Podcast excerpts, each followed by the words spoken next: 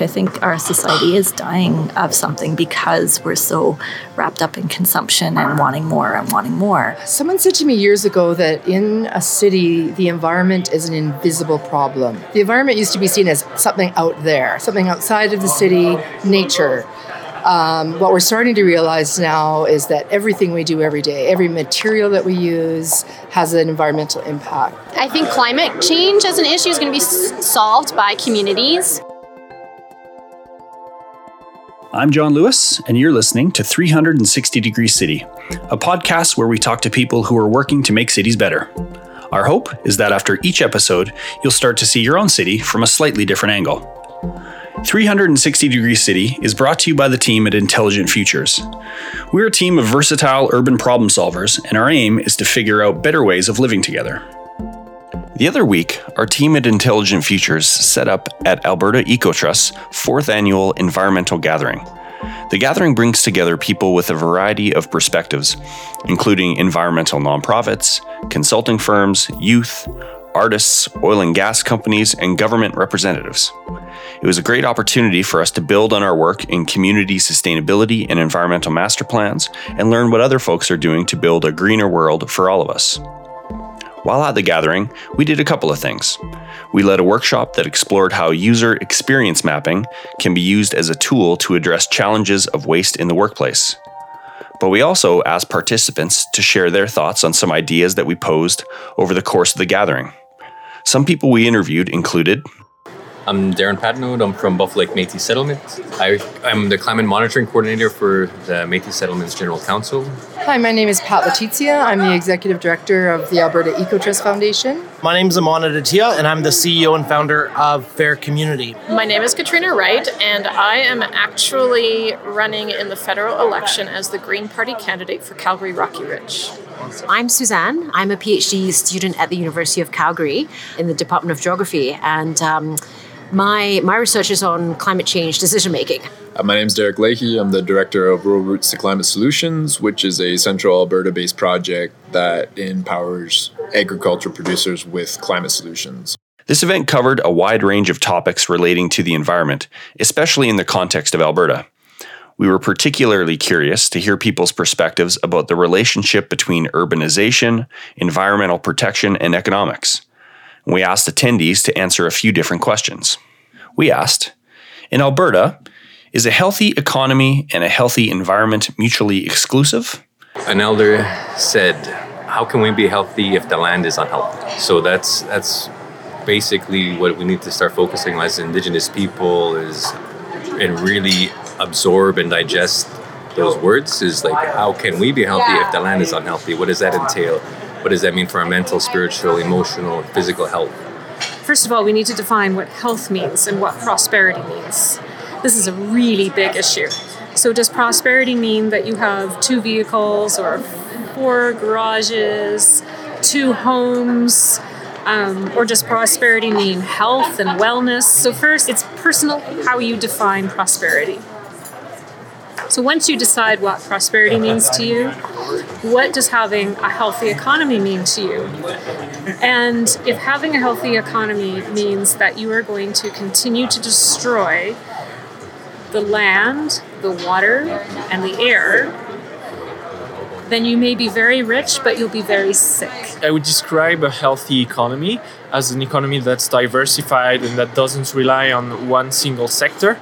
And with all the innovation that has happened and the awareness about what people can do with regards to environmental protection and fighting climate change, I think there's a big opportunity to combine both uh, economic prosperity and environmental protection. So, for example, is to have um, uh, people retrofitting buildings so that they are more, they are better insulated and um, more comfortable. That means that people live in uh, houses in which it's healthier to live in, and as well, you create jobs with all those workers that will work on retrofitting these buildings. So that's one of the many examples of making the most of the incredible labor force we have in the province that can adapt to uh, new economic opportunities while protecting the environment through renewable energy, uh, tr- transportation, low carbon industry. We asked Do cities with ambitious environmental targets like zero waste or 100% renewable make you feel inspired or skeptical? I think it's inspired. I think we need to lead the way. I think we need to be ambitious with our goals and really take serious action to uh, reduce uh, and just basically cut down our environmental footprint or look at circular economy. And and cities are the best place to begin that um, that very hard and challenging action but they need to to pave the way for others. What i've learned in working a lot on climate communications and environmental communications in the last year or so is that people often don't understand these words. And so uh, people in the industry, zero waste is a good example in the building industry. It means, means, means a lot, it makes a lot of sense. Uh, it's a, that, that, jargon is incorporated in everything we do. But what does zero waste mean to the average citizen? They everybody has waste. They don't understand that. They they understand recycling, but they don't understand reduction.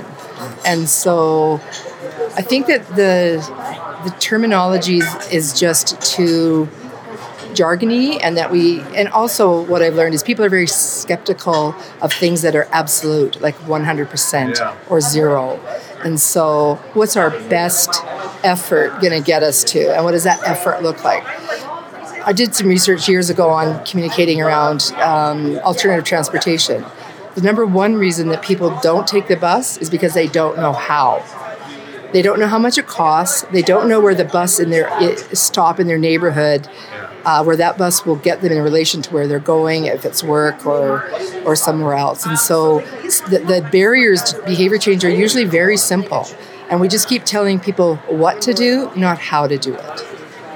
I think the city should absolutely eliminate the word recycling. I think that's old school, the three R's. I think that we do have a waste problem all over the world. We have to buy less, we have to make less, and we have to accumulate less maybe maybe waste isn't even the right frame to use. I'm not sure, but I'm I'm, I'm really confident that absolute words like zero and 100% aren't effective because people feel I can't I can't do it all the time, so maybe I sh- I shouldn't bother. People filled in the blank to this question. Rapid urbanization will be bad for the planet unless I actually think that rapid urbanization is actually a positive thing. I think our issue is how we urbanize. What quality of infrastructure are we building? How are we actually developing our cities? And what do communities actually look like once we start growing them? Can we actually build real estate and infrastructure to be forward thinking. And instead of putting band aid solutions of we just need to build zero carbon buildings, what do zero carbon buildings actually mean? And what does the future of some of our building materials look like? And I think we just need to reframe what urbanization actually means before we add in speed to it, whether it be rapid, slow, medium.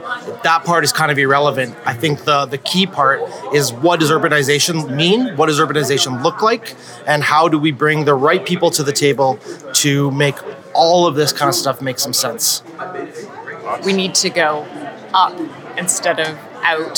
So I'm giving a presentation this afternoon, and we'll be talking about uh, where emissions in Edmonton come from. So this is already within a city context, but when we're looking at it, about 40% of them are associated with buildings. So that's the electricity and the natural gas to, to heat them, but also to power all of the appliances and things that we use about 40% comes from transportation as well. And the remaining amount is from industry, waste management, all these different things coupled together. So those are the two really big pots of work in in a city that we're looking at or how do we reduce those emissions associated with buildings and with transportation. We asked why is it sometimes challenging to persuade people who live in cities to care about the environment? And how can we fix this? Someone said to me years ago that in a city, the environment is an invisible problem. Hmm. We have clean water that comes out of our taps. There's trees everywhere. We take our kids to parks. We feel like we have a really clean environment. Uh, we could get where we're going. Uh, we have a home that keeps us uh, safe and secure.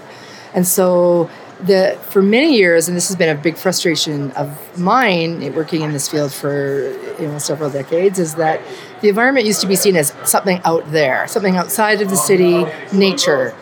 Um, what we're starting to realize now is that everything we do every day, every material that we use, has an environmental impact. Um, the cars we drive, the roads we build, um, the big houses that we live in, all of those things have huge costs, especially from a, an emissions perspective.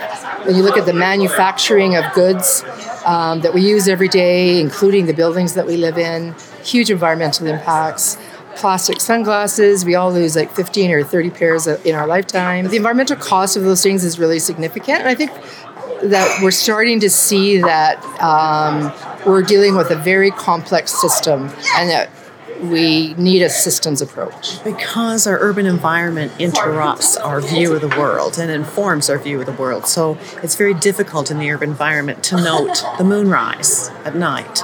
Um, you, you, don't see the stars in the same way that you see them in the countryside. Uh, you don't have the wildlife um, around your place in the same diversity that you have if you've lived in a rural space. So I mean, we're all very happy to see those rabbits that are all over. Mm-hmm. But if you if, if you if you have had an experience of living in a small town or in a rural sitting setting, you know that uh, the diversity that what you see is much much greater, and that connects you to the land, and you see it every day, you feel it every day. So we have lost that in the urban environment, and it distances us from our connection to to the natural world and how all of that informs our decisions regarding climate. So I think uh, we're so used to having so many conveniences in our life, and we don't like to think about negative thoughts. We don't like to think about things that might make our life inconvenient or take away from what we already have. So it's always very hard to say we need to cut down on something or we need to reduce something. It's much more easier to say, well, we want more, we want more. That's kind of our culture is to always want more. So I think that's why it's so hard. And I think the way to change that is we do have to have a, a significant culture shift in the way we think about things. Um, it's almost like if you had um, a disease or you were dying of something, which which I think our society is dying of something because we're so wrapped up in consumption and wanting more and wanting more uh, the doctor has to tell you, no, you need to go for this treatment or you need to take this medicine. And unfortunately, taking action on climate change is a little bit like you have to take your medicine. You have to be forced almost to um, to to behave differently, mm-hmm. and it's not something that's going to be accepted easily. But I guess for the good of our health, for the good of our uh, you know, for pre- being able to prevent our own extinction, we we have to. It's there's there's just no other choice. You can't just unload the burden to another planet or to another society. It's this is this is it. We we can't really take it anywhere else. So so that's why um, I feel like that's that's the action we have to take. We asked for ideas about how we might encourage more collective and community based environmental action in cities dealing with farming communities, I think it's really simple just because so many climate solutions do help the farm. And on top of that, our farming communities are slowly shrinking right now. A lot of people are going into cities. So uh, we've sort of taken the approach with Rural Routes is we're trying to build the modern farm and the modern farming community and solutions or climate solutions are really just tools to get there. And yeah, it's great that it's going to help stop climate change. But at the end of the day, is like we want strong, resilient rural communities. I think we could uh, we could engage our creative communities a lot more than what we have. The galleries, the theaters, the uh, music events that are all part of our cultural communities are important, but we, we could go much further with mm. that. Uh, so um, the Calgary Board of Education's Artists in Residence program that engages artists in schools is, is a really fine example of what we could do a lot more of, where we bring artists into communities and those communities say how do we get how do we talk about this? How do we talk about migration issues uh, to our young people who are going to move into the world and have to resolve all the housing issues that come from uh, this global migration that's happening, have to resolve all the wildlife issues from endangered species. How do we give them a positive and encouraging voice to go forward? How can we develop those problem solving skills? Well, your creative community is very, very good at igniting that conversation and in uh, finding ways to uh, to continue it after after the actual project. Bringing things to the personal is really important because people will ultimately think about how does this affect me? And if you can sell them on why they should be thinking about it for personal reasons, I think um, you're kind of on the road to getting them to to engage in collective action. Yeah. So I really think it's important to keep that personal, the um, to communicate why people should care on their own level how it affects them personally, whether it's because of their health, and it'll protect their health, it'll protect their their property, and you know, uh, you know, from like flooding protection for their property, or whether it's going to affect their kids' health. I think that's really important. Um, in terms of collective action, I think climate change as an issue is going to be s- solved by communities. There's a tendency, especially with small organizations who are nonprofit or charitable, to be trying to reach the public, and that's really difficult. And so I think that uh, a more collective approach where we're looking at the social and economic um, issues in relation to the environment is really important. I think some groups are getting much better at doing that. Climate change is a good example. It's always been perceived as an environmental problem, but it's really a social problem. Um, it, it creates significant uh, social problems, economic problems for people in the South, in the in developing countries. Uh, the planet's going to survive. It's just going to keep on going on, and what's at risk really is life on the planet. And so, um, there's been a tendency to focus on wildlife and non-human species, but I think making the connection to the social needs of communities, that sense of belonging, um, all of those things are really important. And so, the more we work together, um, taking a kind of a multilateral approach versus just a straight line approach forward is is going to make a big difference. Hearing from some attendees at the environmental gathering really inspired our team at Intelligent Futures. We all face complex and urgent climate and environmental challenges that can seem truly daunting, to say the least. It's inspiring and motivating to gather with a ton of smart and passionate people to discuss creative solutions and strategies for these types of challenges. And we hope that you found some inspiration in their words as well. If you are organizing a conference sometime soon and would like 360 Degree City to be there, get in touch with us. We've set up our podcast booth at a couple of conferences now and have really enjoyed connecting with folks about all kinds of issues that affect our communities. Tune in on April 29th to listen to my conversation with Larry Beasley about Vancouverism. We're going to leave you with a poem that was developed and recited at the EcoTrust gathering by Calgary's poet laureate, Sheri-D Wilson, who participated in the event. 360 Degree City is created by our team at Intelligent Futures. To learn more about the work we do, go to intelligentfutures.ca. I'm John Lewis. Thanks for stopping by. Creation over destruction.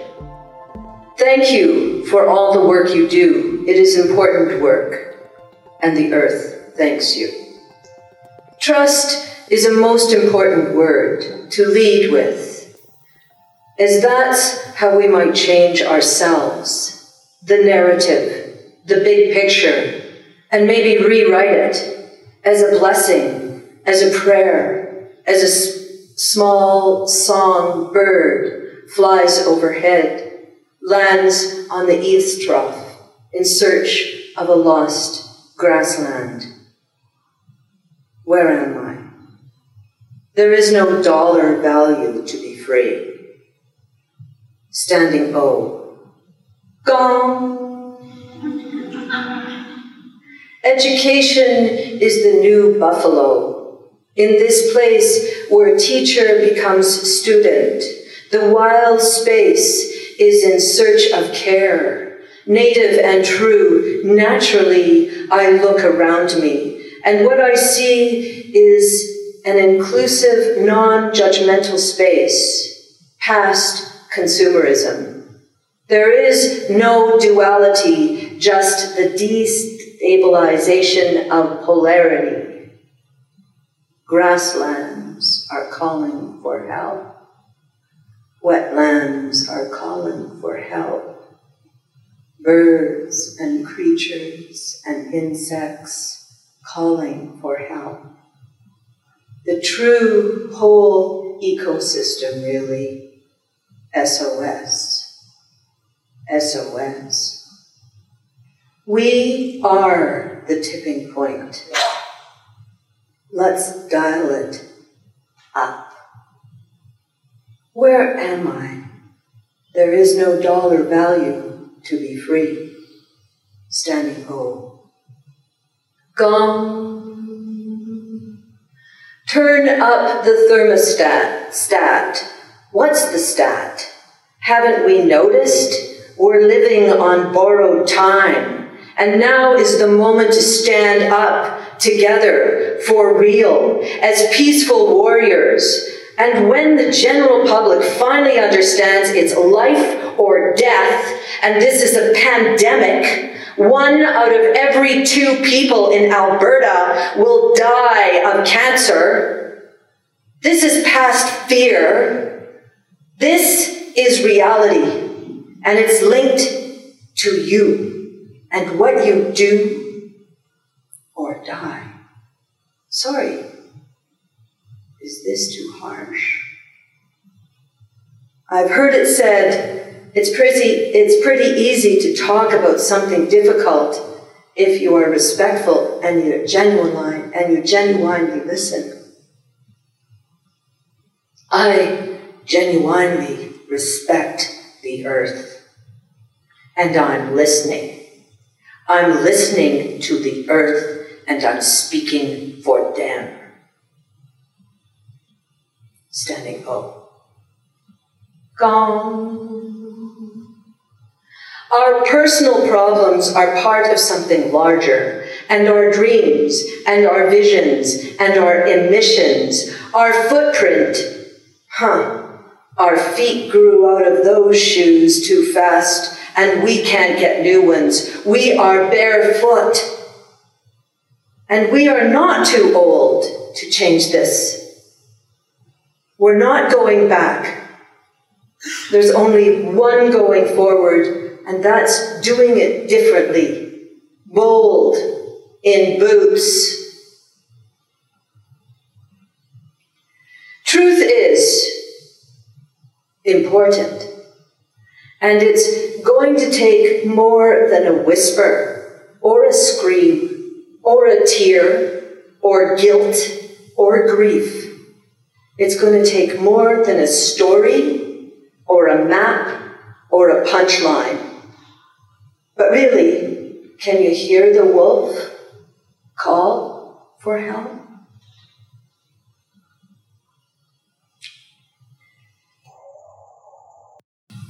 Thank you very much.